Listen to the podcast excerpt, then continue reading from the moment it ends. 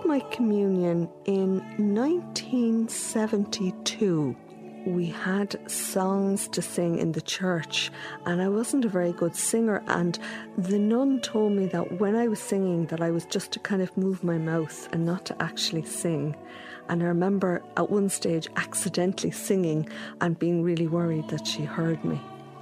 Sister Margaret Mary. First Holy Communion is such a normal part of Irish life. About 60,000 children participate in the sacrament every year. If you're Catholic, chances are you've been through it too. We were certainly frightened of the confession part of it, but the communion part of it was very exciting. I'm one of a very large family, but I was very proud to be wearing the family First Communion dress and veil. The very few photos I have of my childhood would be the First Communion photo, because photos were very rare in those days. My own First Communion was a borrowed Holy Communion suit, which was white, but it didn't fit me, so I was pudgy. I remember that the sleeves came halfway up my arms, and my mother had to try and let out the trousers. I don't remember the actual event, but I do remember being paraded around in my white suit and being absolutely dismayed the next day when it was given back to the family that it had been borrowed from. So I was only prince for a day. I have vivid memories of my communion. My Irish grandma, Annie, came down to our house the night before to have a serious talk with me. I felt so mature and responsible as she explained that I mustn't let my teeth touch the host, as I would hurt Jesus himself. The next day at communion, I kept the host away from my teeth, but it stuck to the roof of my mouth, and I was desperately worried that it would never come off. I look back on that First Communion, and what I remember was how special I felt. I was made to feel like something so wonderful and so great was happening to me, and that I was entering something almost like a club, like I had been inducted into this great world of Catholics. This year, it's all become real for me again because my daughter Mairead wants to make her First Communion next May. But my husband and I aren't sure whether that's a good idea or not. Mum and Dad weren't too, they weren't excited, but they said, would you like to make it? And I was thinking, and I was like, I don't know. And I said, I'd think about it, which I thought about it, and I thought I'd feel a little bit left out, and also I wouldn't have that good feeling for the whole year that I'd made it or I'm going to make it. I love the idea of having a party, and I love having photos with friends and everything, and your friends will all be there and you're able to chat about it the next Monday that we're back to school. Mairead is very excited about making her First Communion, but I have ambiguous feelings about it, to be honest, because I don't normally practice. I don't attend church. And we'd be expected to participate in the services in the lead up to the communion and participate on the day. And I know that after that event, my participation will be back to zero again, where I will rarely, if ever, go to church, except for special occasions. And that I feel uncomfortable about, because I believe that it's best to be honest in these matters. So there's the crux of it. Mairead wants to make her First Communion, but my husband Joe is uncomfortable about it, and me, I'm pretty sure it isn't the right thing for her to do. I've been wondering, how on earth did we find ourselves in this situation? The First Communion is such a normal part of Irish life, but the population of practising Catholics in Ireland is steadily declining. I'm probably a bit obsessed with finding out what First Communion means when you don't normally go to church. I'm reading books and asking the experts lots of questions, but mostly I'm spending heaps of time talking it all through with my family. There's me, my name is Anne Wayne, my husband, Joe Moran, and our three daughters. I'm Anna, and I'm the biggest sister out of all of them. I'm Anna, and I'm the littlest one. Wait. What's your name? I'm Rosie and I'm little sister. I'm Mairead and I'm medium. I'm medium between them both. I can remember dying to get out of my dress because it was really, really itchy under my arms. And I remember it being really sunny one minute and then lashing rain the next minute. And I suppose those two really stick out rather than anything else. When I first met my husband Joe, his daughter Anna was in national school. Her communion was the first I ever attended in Ireland, and it was different from the small celebrations I'd seen at home in Australia. I can remember being kind of overwhelmed by envelopes and gifts, mainly envelopes, and being told to go put it somewhere safe. And at the end, going upstairs when everyone had left and opening the envelopes and counting up the money, being so conscious that it really wasn't about the money, but everyone focused on the money. So it was kind of a moral conundrum, I suppose. We live outside New Ross, in rural County Wexford. At the end of our road, there's a church and a school. Our house is surrounded by fields. It's a wonderful place for the kids to explore and use their imagination. Here's Roisin explaining one of their games. Our cubby houses are actually trees and they're the hazelnut trees. So down below we collect the hazelnuts and we get flowers to make it pretty. And we have this big stick to hunt for lions. And if we fall then we don't cry or anything because we're used to the wild. Can you hear the bells from the church at the end of our road? I love that sound, but here's where it gets strange. At the time now, 12 o'clock midday, as here on Radio 1, we pause for the Angelus. I grew up in Australia, and when I moved here, I was really surprised that the state broadcaster would play the call to prayer of one religious group. It was my first inkling of the very close relationship between the Catholic Church and the Irish state. The Last Supper, Jesus blessed the bread and blessed the wine and gave it to the disciples to eat and drink and said, "This is my body and this is my blood, and to remember me by it." And I think that's why they have it at Catholic Church. That's what Catholics believe. One of the joys of having children is that softness before they fall asleep. At bedtime we snuggle up, read stories and chat about the day. Joe and I have used that time to ask Mairead what the First Communion means for her and why she wants so much to make it. Well, I like going shopping for the dresses and I like the idea of walking up the aisle and learning prayers off by heart. I think it feels good. It's about being part of the Catholic Church and it's like your christening except you're not a baby. Mairead's explanation really got us because that was what Joe and I were worried about. We didn't want Mairead to be further initiated into the Catholic Church because we're not practising Catholics anymore. I feel very disappointed. That's something which could have been and should have been for me an important part of my life. And it didn't really work out. I wish it had been different.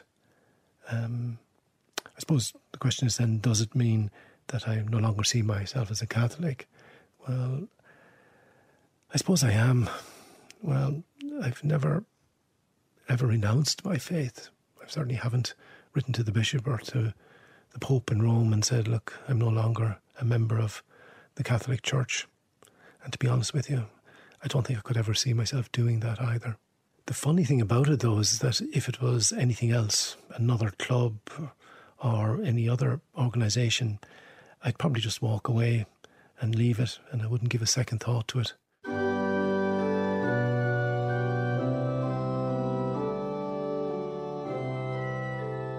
I grew up in an Irish-Australian family, and being Catholic and going to Mass was the backbone of our identity.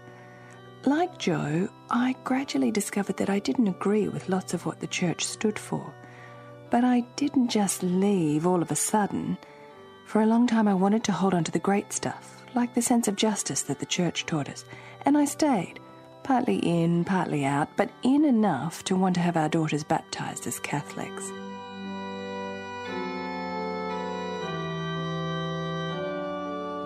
I remember going to Mass all right. It was something everyone did. You didn't question it. And you certainly didn't question making your First Communion. I was 7 years of age and I was in senior infants.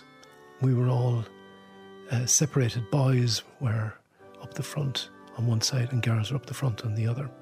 And then at the end of it, we all marched back up to the school where we had our I think we might even have called it our communion breakfast, where we got sandwiches and cake and biscuits and sweets and some soft drinks. You know, I went into to the local Christian Brothers school. I stayed at the Christian Brothers school until I got to the age of 13, and then I decided that I would join the Christian Brothers. I stayed there for about 4.5 years, right through my secondary education, and did about 6 months of a novitiate. And then I left it.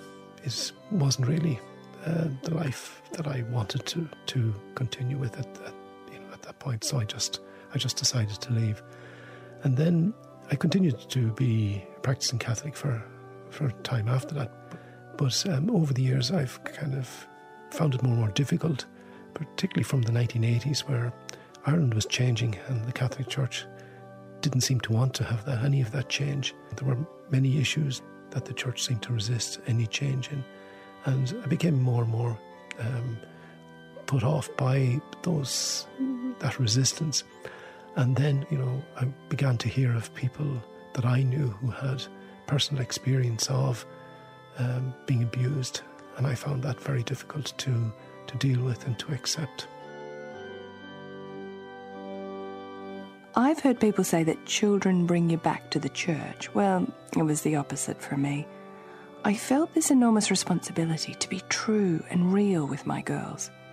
From early on, their innocent questions about the church and my answers showed me I couldn't, in all honesty, continue to practice Catholicism.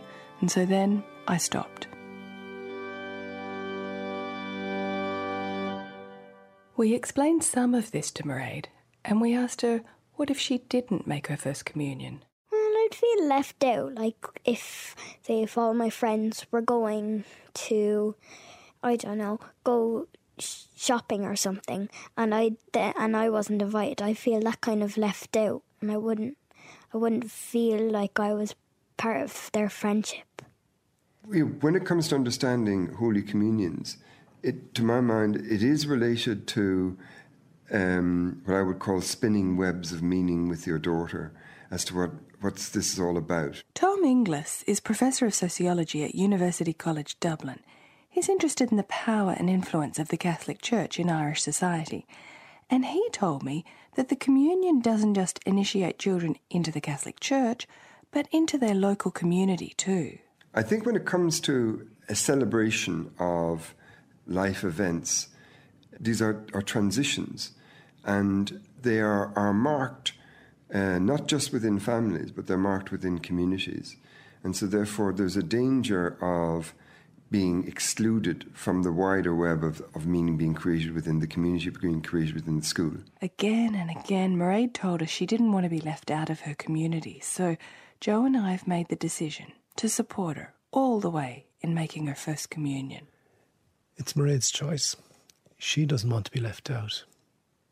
And it would cause her more grief to be left out than it causes me to allow her to go ahead with this. And I don't think that would be fair on her, for me to put my wishes before hers. We've had such a great Halloween break. Joe's uncle organised a gathering for all the family. So we've had cousins from England staying, and we had a big party, and we've been catching up with everyone, and it's been really busy but really good. So it's Sunday night now, the kids go back to school tomorrow morning, and I'm only just getting the chance to go through their school bags, empty out lunch boxes, sort stuff out. And in Mairead's bag, I've just found this note. I feel a kind of a squirminess, and all it is it's telling us about the important dates. It says the important dates that are part of the necessary preparation for this sacrament. There's only 4. There's going to be a short prayer service, a ceremony of enrolment, the first confession ritual, and then a Mass, which they're calling the Ceremony of Light, and finally the Holy Communion itself. For so long I've chosen not to go into the church because it doesn't sit right with me, and now, as part of our support of Mairead, I'm going to have to do that. Mairead's one of a lively class of 31 boys and girls. By the beginning of 2014, preparations for the communion were well underway. Our Father, who art in heaven, hallowed be thy name. Everybody knows that 90% of primary schools in Ireland are run by the Catholic Church. And it's the same in this area. For Mairead to go to a different school that it wasn't under the patronage of the Catholic Church, she'd have to go to either Enniscorthy or to Waterford. And Enniscorthy is a half-hour drive away, and Waterford is, at busy times, 50 minutes away for us. So it just wouldn't work out. And to be honest with you, we're 10 minutes walk away from the school, and we want our children in the local school mixing with the children of their own age who live in this area, rather than having to drag them to other centres where they're not part of the community.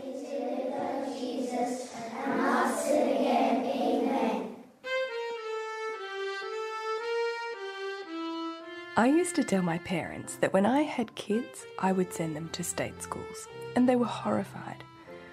They had made an enormous effort to send us kids to private, fee-paying Catholic schools because they knew we wouldn't have had contact with the Catholic Church in the Australian state school system.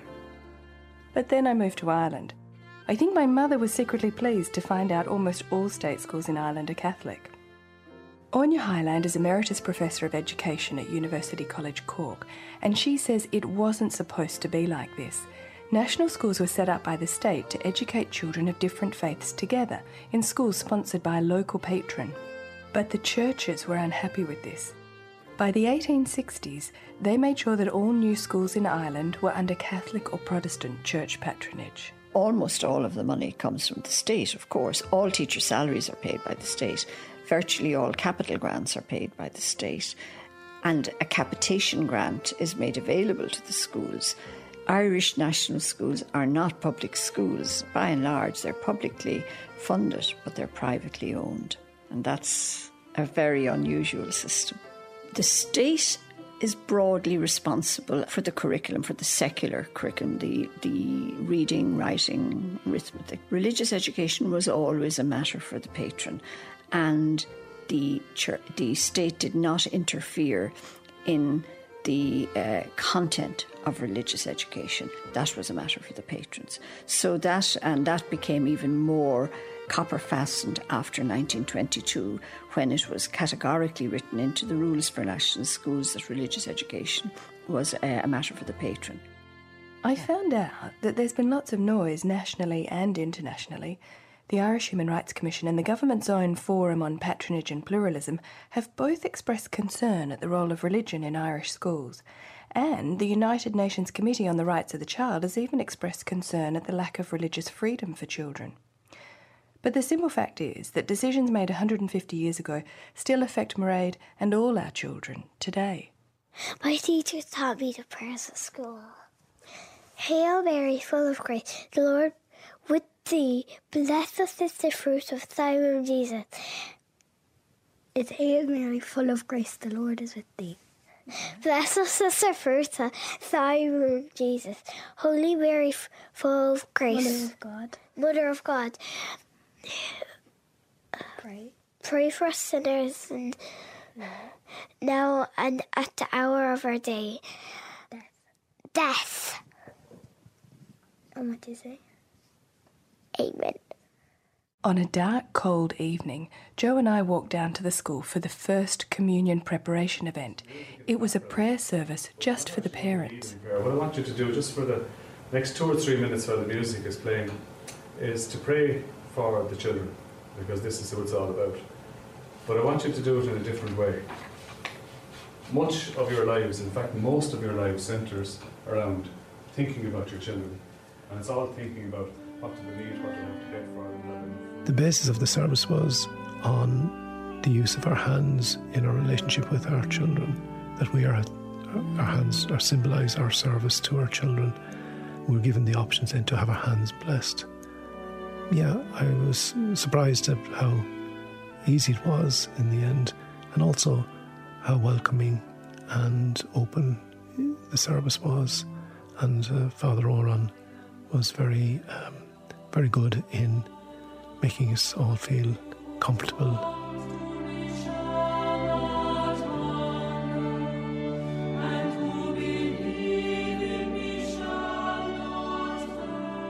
Like Joe, I enjoyed the prayer service. It was such a gentle introduction that, instead of feeling cornered, I began to embrace the communion experience. Mairead is taking part in a very old tradition, and I wanted to know, where did that start?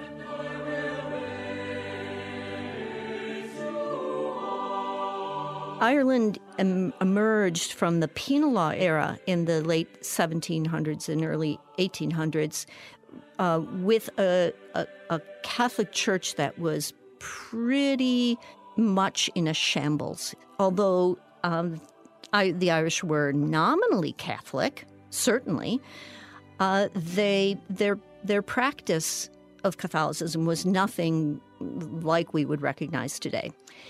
Large gatherings that were sort of part, penitential processions, part magical healing, part festivals honoring local saints. It was just sort of a mishmash of what people refer to as popular folk belief and practice. Dr. Mary McGray teaches history at the University of Wisconsin. She's one of the few who's had access to Irish convent records.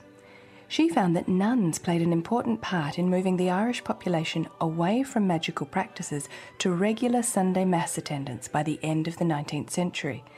Mary found that the First Holy Communion became important in this. Children were considered to be really sort of outside of Catholic practice entirely. Baptism was practiced, but that was pretty much it until you were an adult. During the 19th century, nuns in Ireland encouraged children to make their first communion at 7 years old. Mary McGray says that's interesting because after the age of 7, boys were no longer part of the nuns' world like girls were.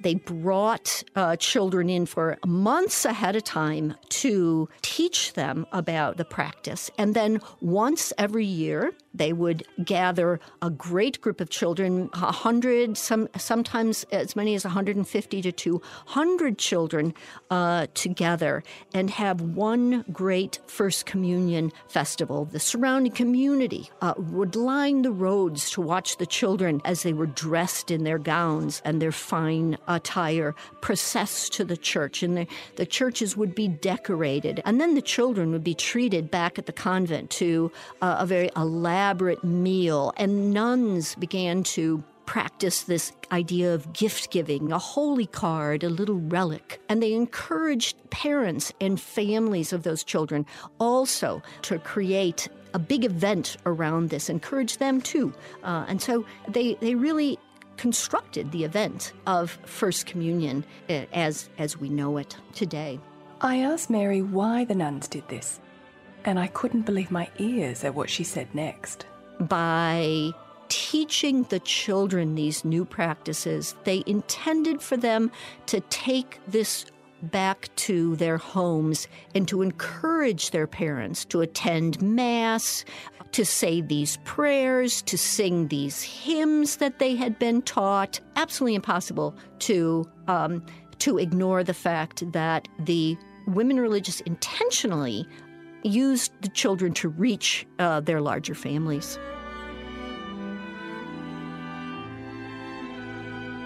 More than a century later, Mairead's First Communion is again bringing a non-practising Catholic family into the church.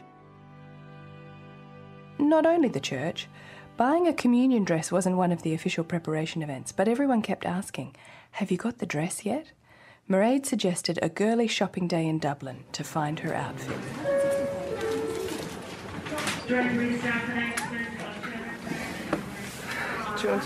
Which dress do you want to try on first? The one with the flowers. And which size do you think would be the best one? You're 8 now, so yeah. We'll try on the 8 first? Yeah. I think clips in your bun would look lovely. Like those? Yeah, those or those ones. Yeah, I like those. Those are nice. And they'd match the pearls in the dress then. Talking it over that night, I was surprised at how delighted Mairead was with her shopping. I think she really loved the fact that Anna and I were focused on her. So weird to see Mairead be so grown up now. I think she kind of looks to me for a bit of inspiration, maybe. Like, everything fits. That was lucky, except for the shoes. You had to go and track around a bit for those. But I was delighted that she was happy, and she seemed self-conscious a bit, I think, in the change rooms.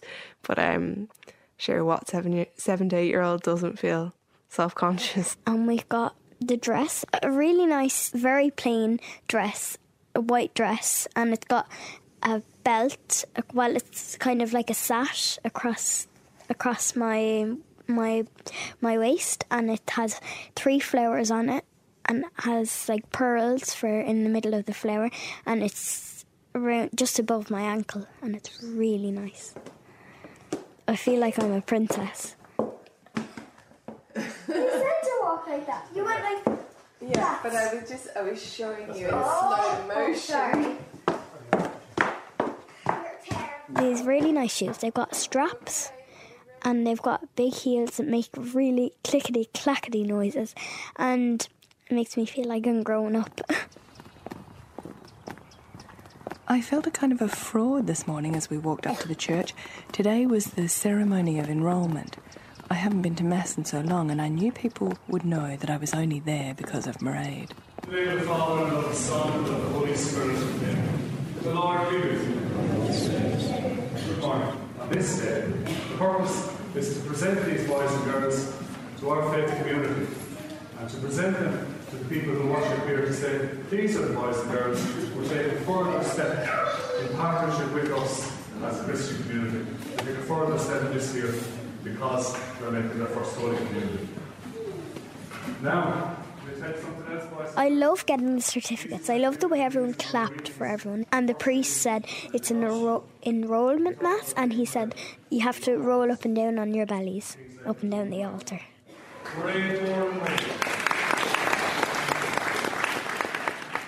Father Oran did a great job in making the Mass as child-friendly and inclusive as he could, but I still felt uneasy with the words and the symbols. But then, after the children's final hymn, we parents burst into applause for our kids. I looked around and met the eyes of other parents. We just smiled at each other, but we knew. We were all joined together in knowing that these children are the most wonderful, most important thing in our lives, and we'll do anything for them.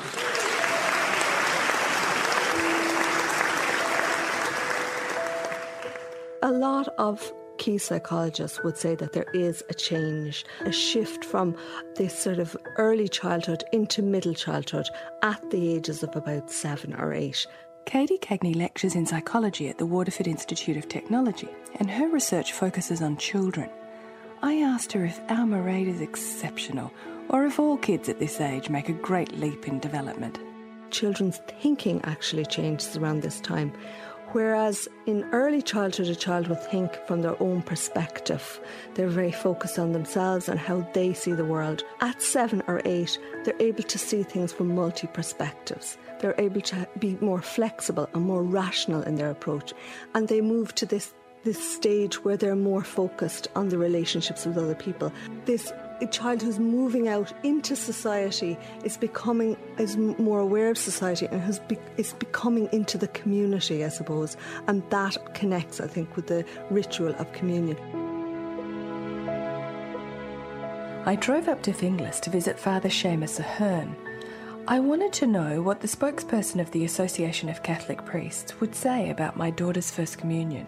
Some would be very concerned that this was a moment which they were ready to be aware of Christ, aware of God.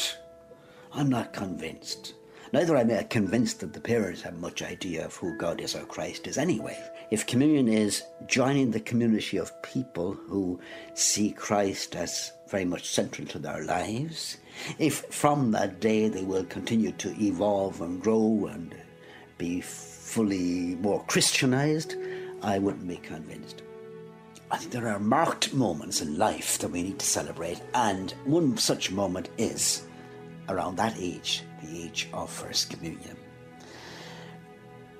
There is something quite extraordinary about a child at that age.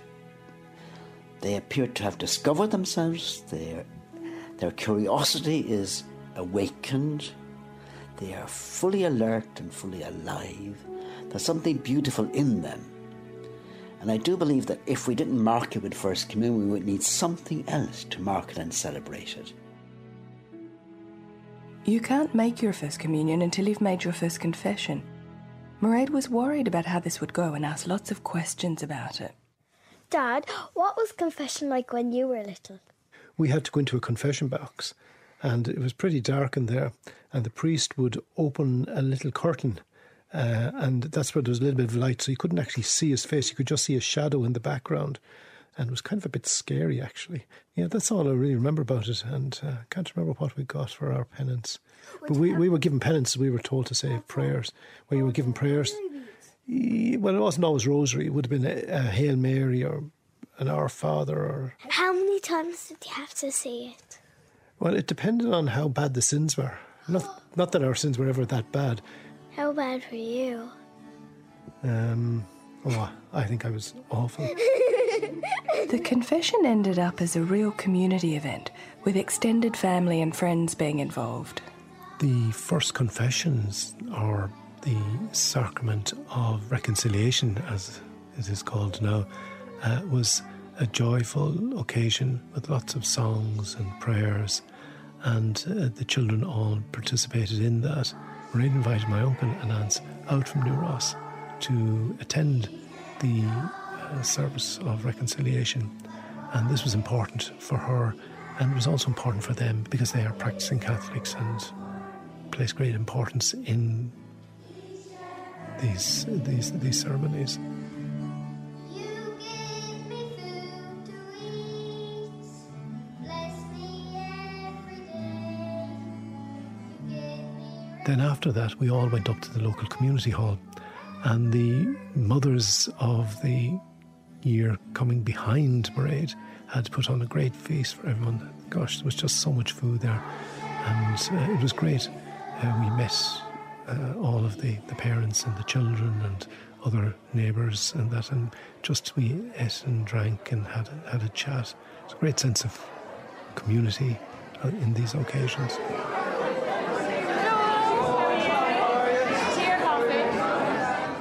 I like to think we're integrated into our local community, but participating in Mairead's First Communion brought us even closer to our neighbours and friends. Tom Inglis has researched how the church oils the wheels of community.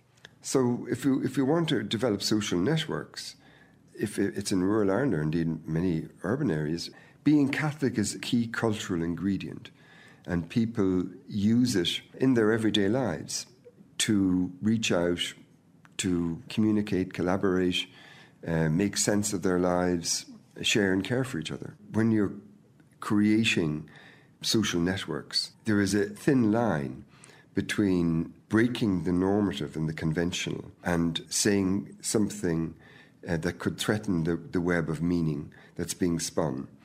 There is a difficulty of coming out and saying, I may not be the Catholic person that you think I am. I'm not really, deeply committed or deeply sure about the teachings of the Church. Coming out as being what I would call a cultural Catholic. For me, the question is that we've moved from a strong, orthodox, almost legalistic way of being Catholic, which was that you had to go to Mass, and that became the litmus test. But so there is an ambiguity as to whether you can be a good Catholic without going to Mass, without going and receiving the sacraments, without getting married at church. And in many respects, it's a gap between the church as the people and the church as the institution. The last preparation event was a Mass called the Ceremony of Light, and Mairead had to bring her baptismal candle. Mom, I need to get my baptismal candle.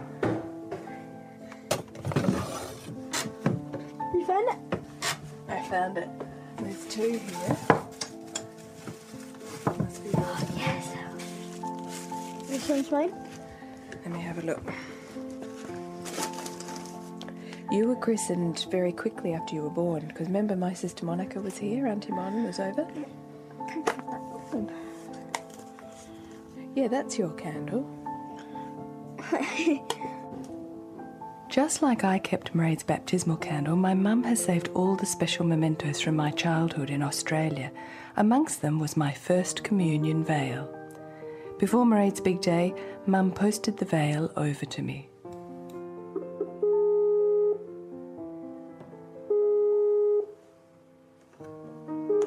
Hello. Hi, darling. Hi, Mum. So I was telling the girls, Mum, that you have something you want to give to them, but I said that you wanted to tell them the story about it first. When your mummy was a little girl and she was making her first communion, Grandma Annie and Grandma and Mummy went into a shop in Perth that was especially for Catholics, a Catholic bookshop, it was called Pellegrini's. And as I listened to Mum's story, I was back in the Catholic bookshop, being fitted for my First Communion veil. My mum is making sure that Mairead knows about her Australian heritage, but I'm also watching her connect Mairead to her Catholic heritage. It's a pretty veil, but you may not want to wear a veil on your head. You may just want to wear flowers. I don't know. It's all changed these days. Yeah. But in our day, we always wore veils. Mairead actually said she'd rather not wear the veil, but I was glad she'd heard the story. Maybe it's because I'm an emigrant. I wanted Mum to tie Mairead with that veil to my home, my history in Australia. And of course, that history is Catholic.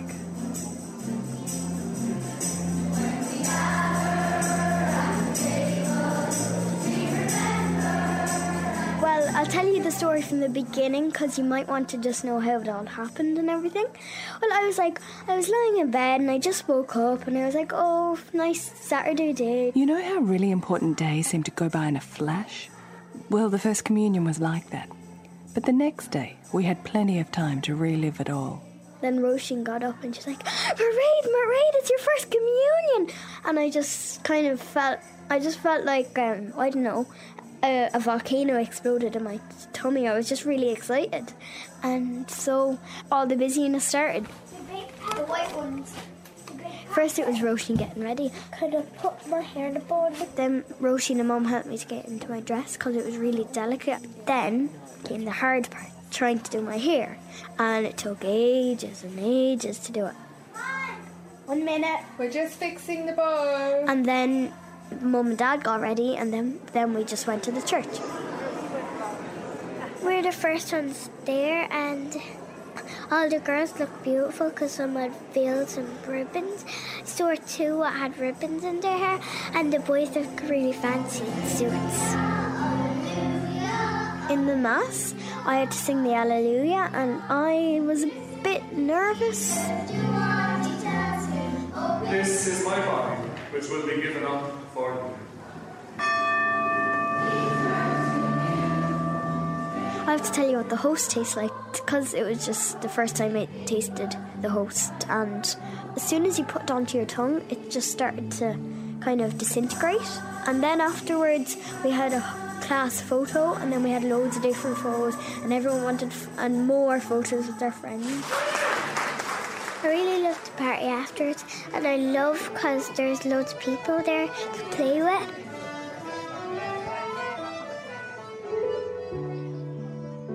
With a lot of kind of ceremonial occasions, you kind of feel the ceremony is the most important, but for me it was more the afters. Like, I know for my communion, it was the feeling of wandering and having that support, and you feel like all of a sudden you're kind of a grown-up, I think. And that feeling of support then kind of helps that kind of growing up, the idea of growing up and that there will be people there no matter what. I just really enjoyed sharing with family and friends this occasion, and I felt just so proud of Mairead. She was radiant. I'm glad we did it for her. I really, really enjoyed it. And I don't know, we just felt like you were being loved the whole time. At the beginning of the year, I was convinced that it wasn't right for our family that Mairead should make her First Communion. But now I think we made the First Communion right for our family. And we were able to do that because it's not just a sacrament of initiation into the Catholic Church. So many more ingredients are woven into it. It was a great opportunity to meet with our neighbours, to delight in the kids of our community, to celebrate Mairead and to strengthen bonds with our friends and family. We've never before talked so much about the Church and what we believe in and don't. We've shown our daughters, I think, that it's okay to question, to compromise and to choose their own path. Like those nuns wanted 2 centuries ago, I have attended a lot more masses than normal. And a friend asked me if my intense participation in the First Communion meant I'd go back to the Catholic Church. I won't. I'm not part of the Church anymore. But the Church is part of me.